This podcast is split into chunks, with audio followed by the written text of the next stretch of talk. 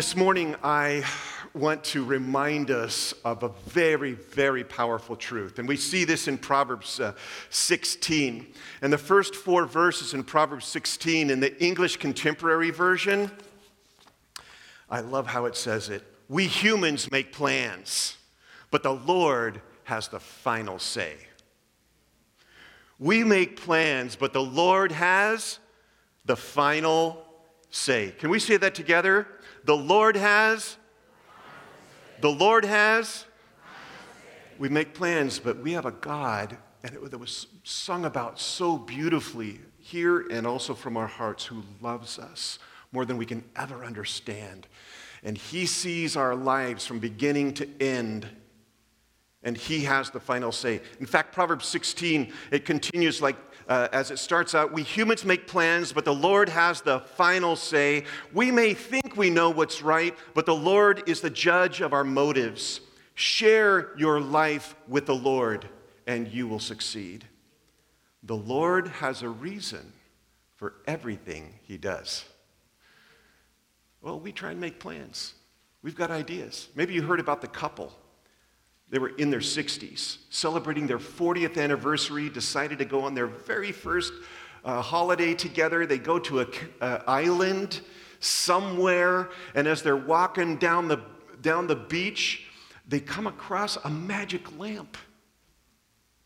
So they pick it up, they rub it, out comes the genie.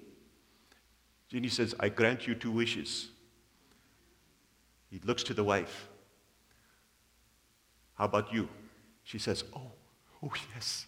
I want my husband to love me, love me, love me, and serve me and treat me well for the rest of my days. Okay. And you? Turns to the husband. The husband says, I want to be married to a woman 30 years younger than I am. And poof, just like that, the guy was 90.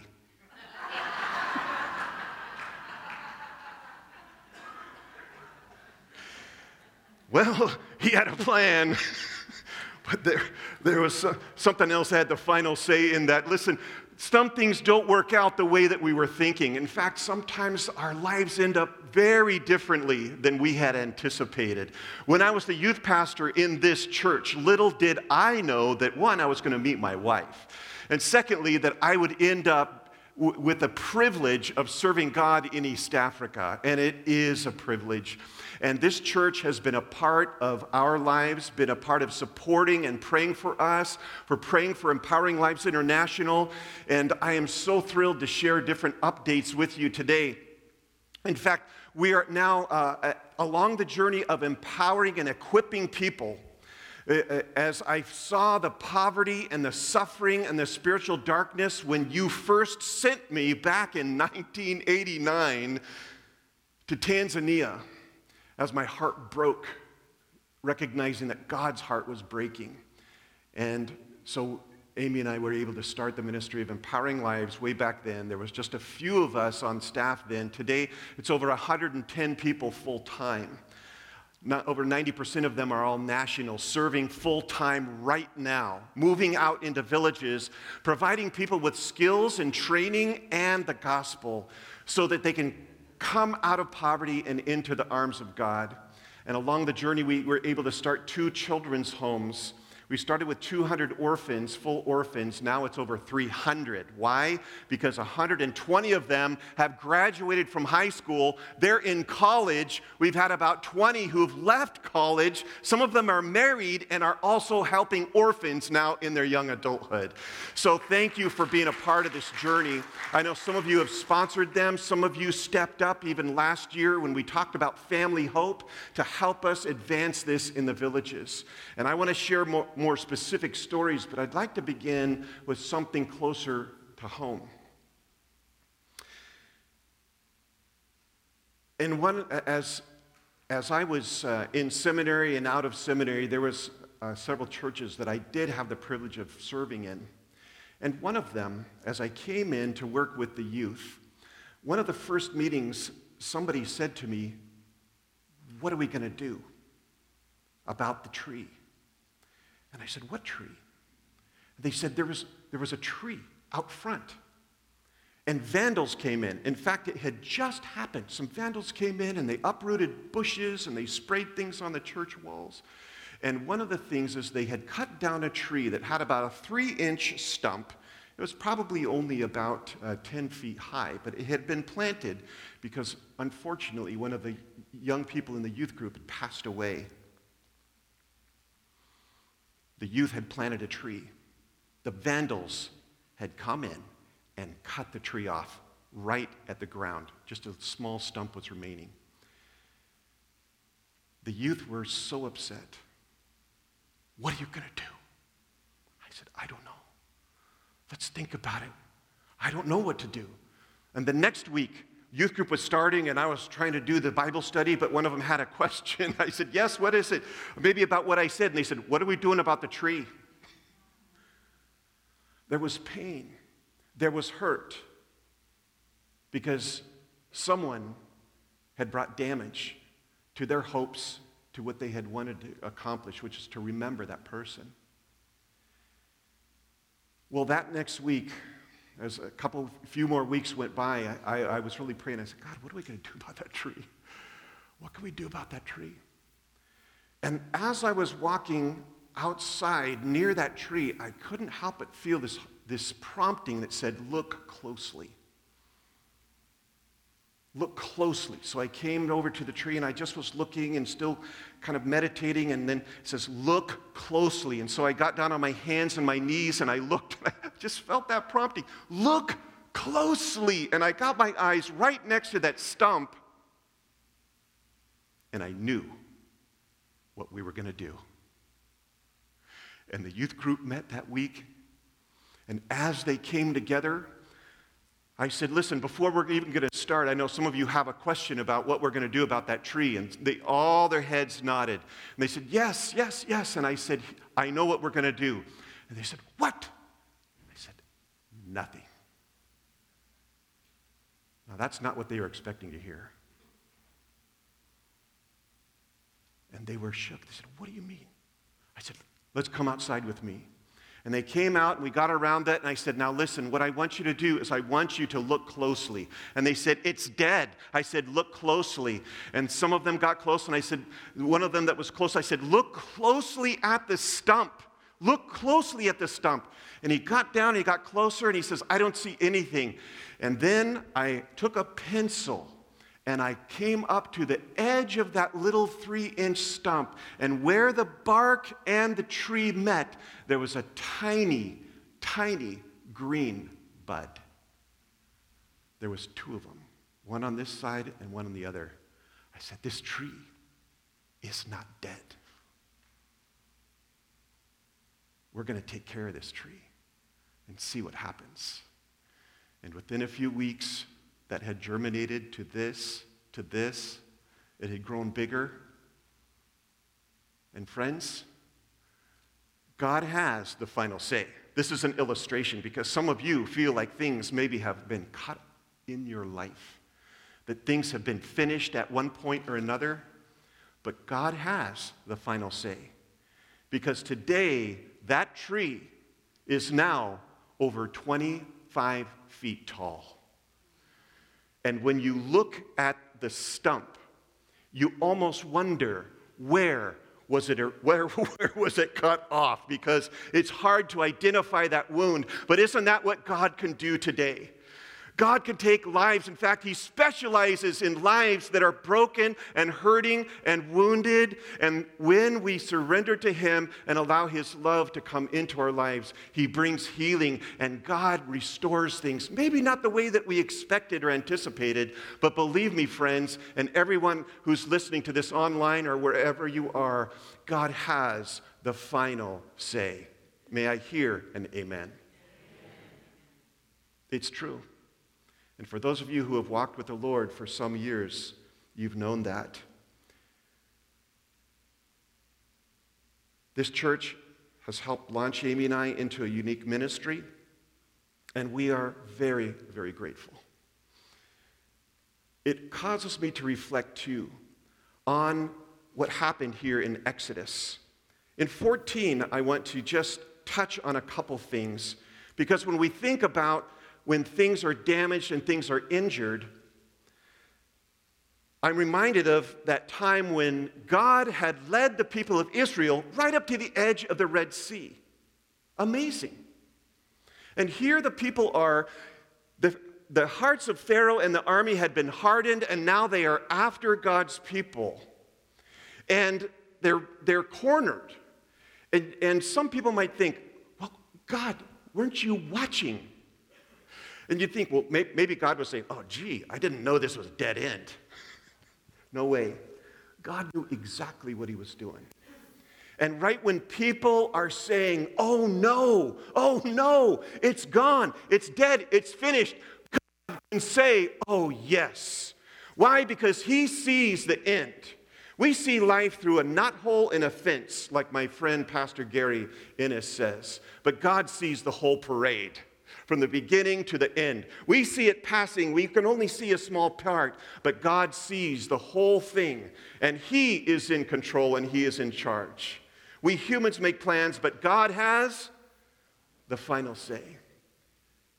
These people in Exodus chapter 14, I'm going to just move through a few different verses.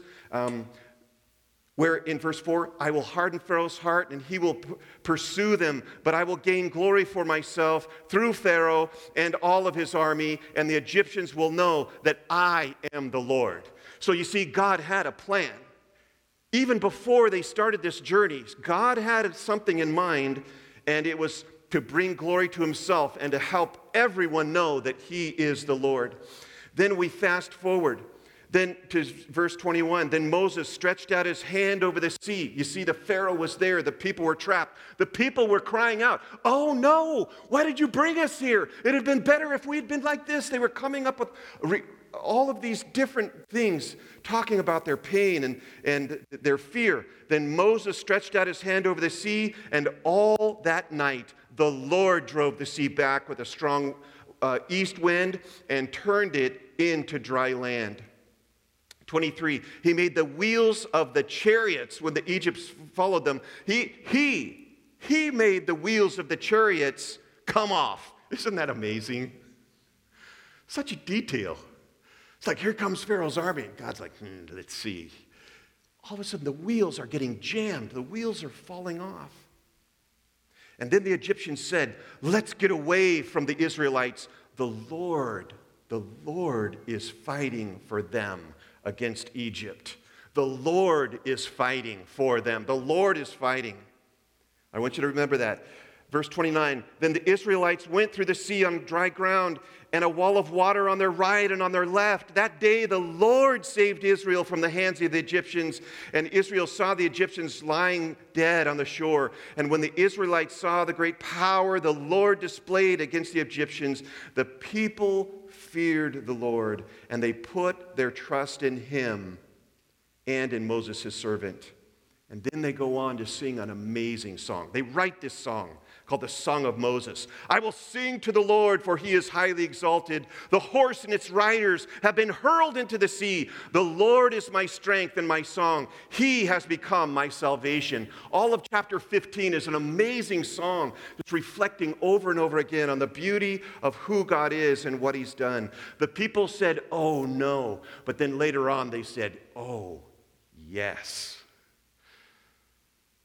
Just recently in Africa, we have a team that now, many trainers actually, that we've raised up with ideas. Uh, uh, the team that are on our staff have training skills so that they can help people gain ideas in agriculture, poultry, baking, business, buying in bulks, breaking down and selling in small uh, portions. If you want to read more about those specific things, everybody should have one of these. I can't encourage you enough to explore the things God is leading has led us to be able to provide for the poor so that they will be able to help themselves. And as we share those ideas and skills, we use the scriptures and we share about the love of God. And a team of ours who specialize in helping recovering alcoholics because they themselves had come to Christ through our program. And now, after years and years of discipleship and mentoring, they are now pastors to alcoholics. That's what they say about themselves. No, we are pastors to alcoholics. Everywhere they go, they say, We love them. We want to help them. God, give us more that we can bring them to you. And so they were on their way to a certain village, a remote place where God was moving in the lives of men to help them come out of alcohol and to Christ. And halfway on their way to that journey, the car breaks down. I mean, seriously, there is a part. It's not like, let's just adjust this. There was a part that broke and uh, the driver, because they had hired, they had rented the car. So they came with a driver. The driver says, uh, oh, oh, no. so I have to go back to the city to get a part. Who, how long is that going to take? At the best, hours, probably a day. So the guys are, first of all, they kind of say, well, I don't know. Then they said, hey, we humans have plans, but the Lord has the final say. And I want to encourage all of us open our eyes every day because God wants to orchestrate our steps here in Garden Grove, here in Orange County, wherever you are online. If you wake up every day and say, Lord, orchestrate my steps today for your glory, He will do it. And you'll begin to see God's fingerprints in your life and moving in special ways that you maybe hadn't anticipated. So the guys sat there by the car, waiting and thinking, okay, God, what's up?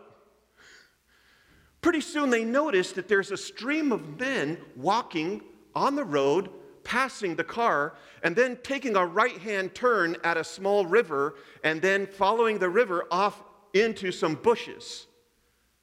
And not just a few. This kept going on and on. They see these men walk right in the bushes. What's going on? Let's go see. So they follow them, they just follow the line, they go through the bushes, and when they come into this clearing, here is one of the biggest brewing dens in that entire region. There were dozens and dozens of men making and drinking an illegal alcohol called chang'aa, which literally translated means kill me quick. And they see the three guys from the Eli staff come through, and they all start trying to hustle. Some of them run away, others just are, are, frozen. The guys that are brewing it on their pots, you know, it's a, it's a distilling process that's very a little bit complicated, but there's some men specializing. They're, they're not knowing what they're going to do. And the men, our, our staff said, No, no, no, relax. Relax. We are pastors to alcoholics. We love you. We love you. They're all like, What?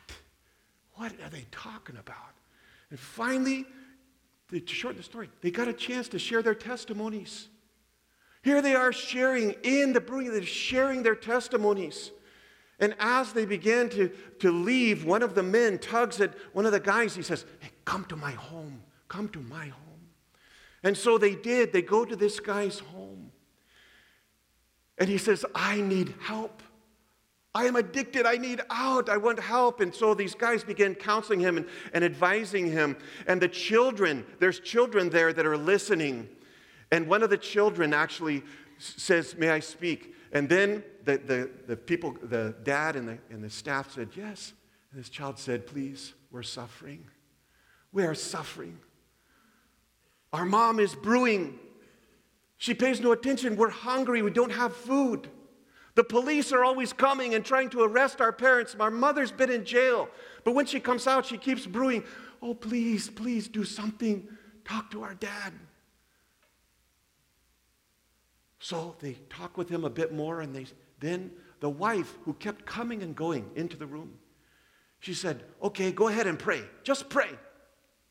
So they prayed. And Pastor Stephen Way, one of our staff, he prayed that the truth of God would come, that these children would be helped, and that this family would change. They said, Thank you, and off they go.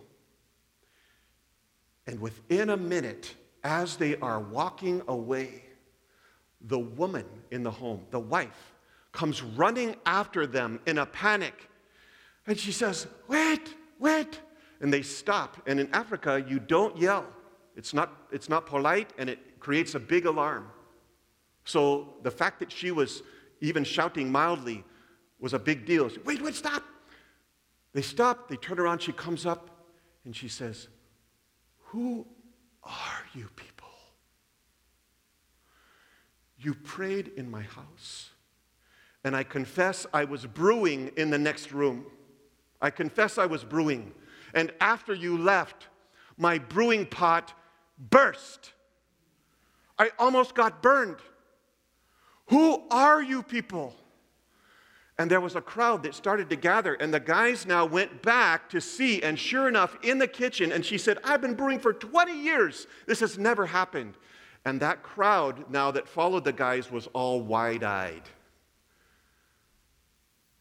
And later on, later on, that next day, as the guys were preparing to leave, in fact, they were on their way leaving, one of the guy's cell phones rang, and it was the lady. And she said, You have to come back. And they said, No, we're going. We know God is opening a door, and we will pray. We will pray. And God will open a door for us to come back. She says, No, you don't understand. Today was the day that our village has this ceremony for our young boys' initiation into manhood. Every year, there's one day. The boys, the young people, uh, the young guys, they train them for a month, but then there's one day they have a big, big party. And in that village, and in many villages, that's the day where the alcohol is flowing, where the chang'aa is moving. And many of these young guys, that's their first time to get drunk and it's a big, big deal for the community.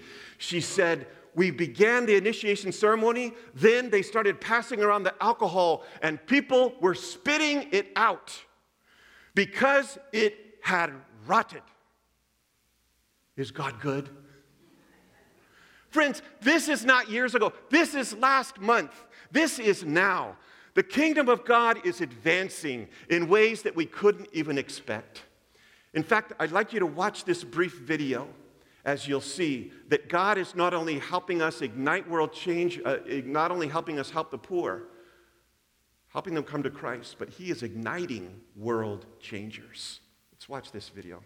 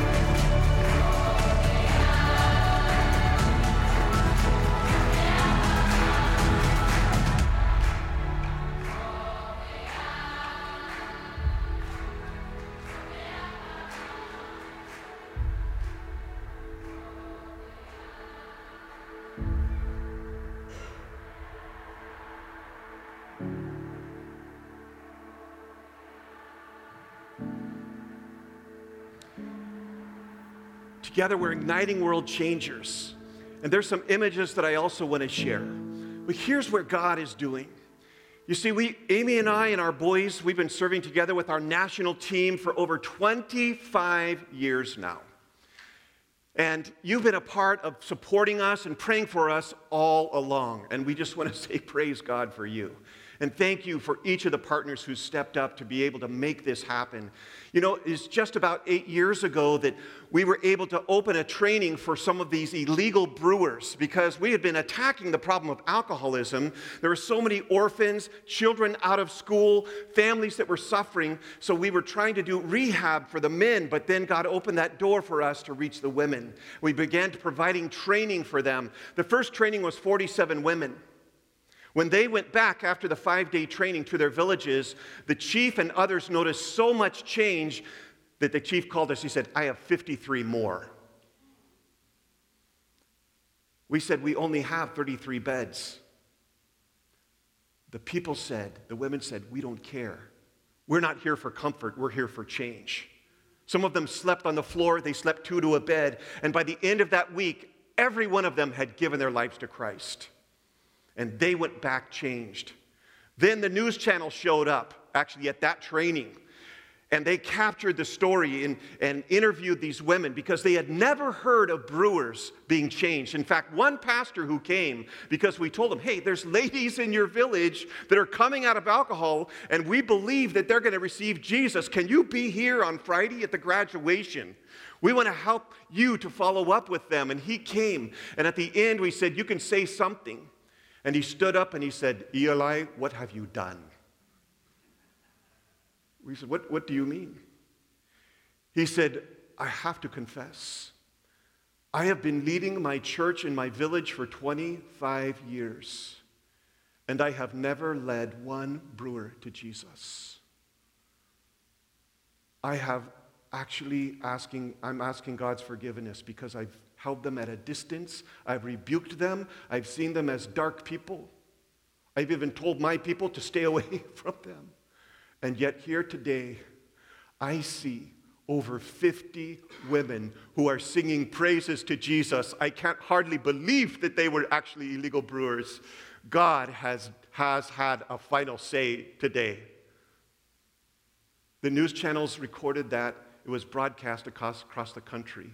And we got another call from a different village. He said, This chief said, I have 91. And it has grown and grown. Now, let me tell you, as of today, over 1,800 families, that's families of six, have come out of illegal brewing and into the arms of God. They are now creating co op groups. But here's one of the things that's so special as my family and I have served there. You'll see this next picture is Ruth. And you see, Ruth was one of the most notorious brewers in her village. Even the police were afraid of her. They would go to arrest her, she'd come out with a club. They didn't have guns, they had clubs, but hers were bigger. She was serious.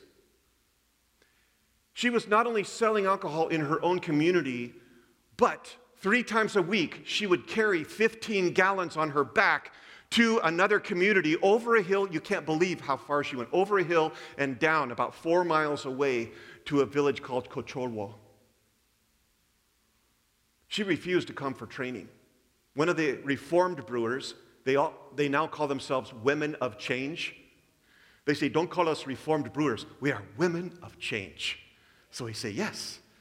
So one of these women of change, uh, Paris, kept visiting Ruth until finally Ruth agreed. Ruth came. She said, I'm not coming alone. She brought seven other women. All of them found Jesus.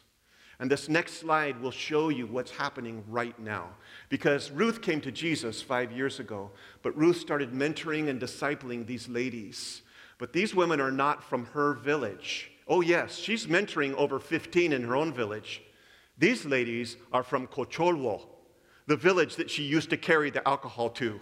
And she tells them, I used to bring you this chang'aa, but now I'm carrying Jesus.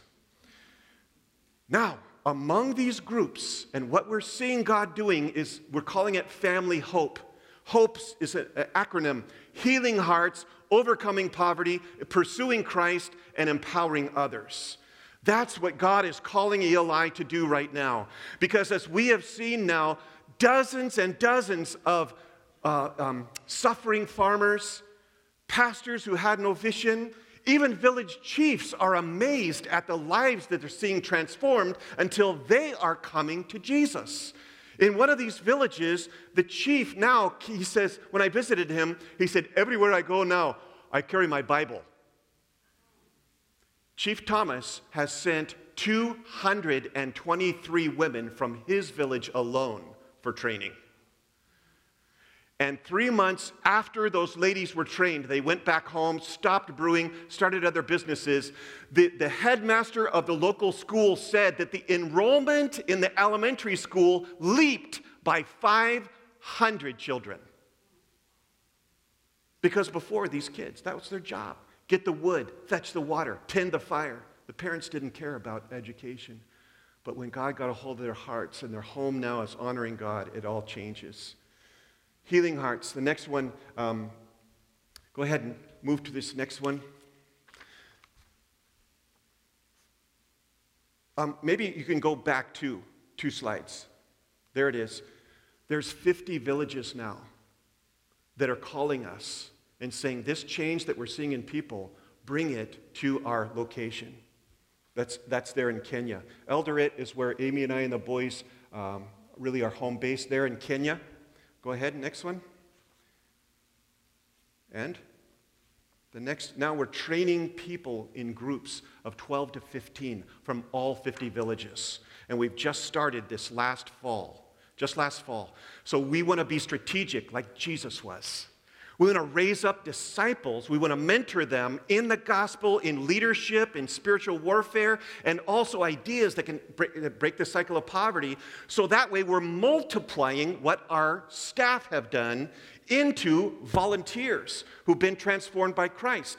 So this picture was taken just two weeks ago. This is the cohort from Kochorwo. Among them is the assistant chief. These are the men. You say, Where's the women? Next slide. They were sitting on the other side of the room. So we're training and equipping them. Next slide, we're doing taking them through team building exercises so that when they go back to the village, they're not isolated. They're working together as a team, and their vision is to reach 300 other families in their village alone. Can you imagine if you do the math? If we raise up this, are able with your help to raise up this cohort in 50 villages, 300 families times 50, 6.5 people per family. In the next three to five years, we're believing God through this program that we're already seeing taking place. We're already seeing it. That God would allow all of us together to impact 100,000 people. We've got plans, but God has the final say. And we're praying and believing by faith with you. God is going to do it. Stand with us. Amy and I leave a week from tomorrow to head back to Africa. During COVID, we were able to manage everything here from the States because of these amazing cell phones and because of our amazing staff and our leadership in Kenya. But not only are we there, we have a water drilling program in Tanzania. We have a school for over 700 children in the DR Congo. But Amy and I will head back to Kenya to encourage our team and for them to encourage us. I know we're going to come back changed. As we will be able to visit these villages, we'll be able to meet even the people from Kochorwo, and I will take your greetings. Is that good? They say, Are you, the, the, the people of Africa say, Are you bringing us any greetings? because the first thing that that, uh, that they will do if they ever visit here or we come to, they say, We bring you greetings. So, can I take greetings from Living Spring? I will carry that sincerely, sincerely. And when I tell them, I bring you greetings from Living Spring, they will say, That's how they praise God. Friends, God is alive. He is moving. And He wants to use you and me. I was an associate pastor at this church. I had no idea what God had in mind. And wherever you are, whatever your age, God has something in mind for you. In fact, that tree, this next slide, you see? Here's the tree. Isn't it beautiful? In fact, I did a zoom. I, I took a closer shot here. I was trying to see where, where, it might be here. I think it is. I can barely see a ring where that three inch stump at one point had been cut to the ground. But now you can see how tall it is. You see that tall? And maybe some of you are saying, hey, wait a second. I think I recognize that tree. And you, if you did, you're right. Because this tree I'm talking about is right outside your church building. It's next to the youth room out there. And every time I come to Living Spring, I take another picture of that tree because it reminds me, one, of Marietta Means. That's who it was planted in memory of. But it also rem- reminds me that no matter what happens, God has the final say. Let's pray. Father, thank you for your love and the amazing way you orchestrate life. Lord, we, it's a mystery to us. It's hard to understand and comprehend. But you are real. And yes, God, there are some times where you maybe even bring us to the edge of an ocean with an enemy behind. But you never leave us, you never forsake us. And right now, Lord, I pray for each one who's listening to this. And I can't help but feel and sense that there are lives who, even as they hear this, feel the Spirit's prompting and something they're struggling with, a feeling that things have been cut off, that the enemy has been whispering to them, it's finished, it's done, there's no future, there is no hope. And maybe some of you are feeling that way today, but you would agree with this prayer. You would agree with this prayer right now. You would say, Lord, all that pain, whatever it is, those doubts, those struggles, that incident, the worries that I have, the concerns, Lord, I surrender it all to you. And Lord, I'm standing by faith right now, believing that you are the God who will have the final say. Maybe somebody here doesn't even know Jesus as your Savior, and you would say, Lord, can, I, I, ask you to forgive my sins. Come into my life. I receive you as my Savior, and God, I will live for you. And I thank you that you have written my name in the Lamb's book of life. If that is you, pray that prayer right now. Receive Him. And maybe there's others of you who would say, I agree that I, I want God to renew my hope in Him. And if that's your prayer, and you want to declare today, I believe God will have the final say, would you just look up at me right now? Amen. Maybe there's been something, but today you're saying, God will have the final say all over this room. Thank you, Lord. Father, you see the prayers of our hearts, the cries that we have, and Lord, we, I just thank you that you will step in where we say, Oh no, Lord, that you say, Oh yes. And that as we surrender our lives to you, you will accomplish things beyond all we could ever ask or even imagine. For thine is the kingdom and the power and the glory forever and ever. And all of God's people said, Amen. Amen.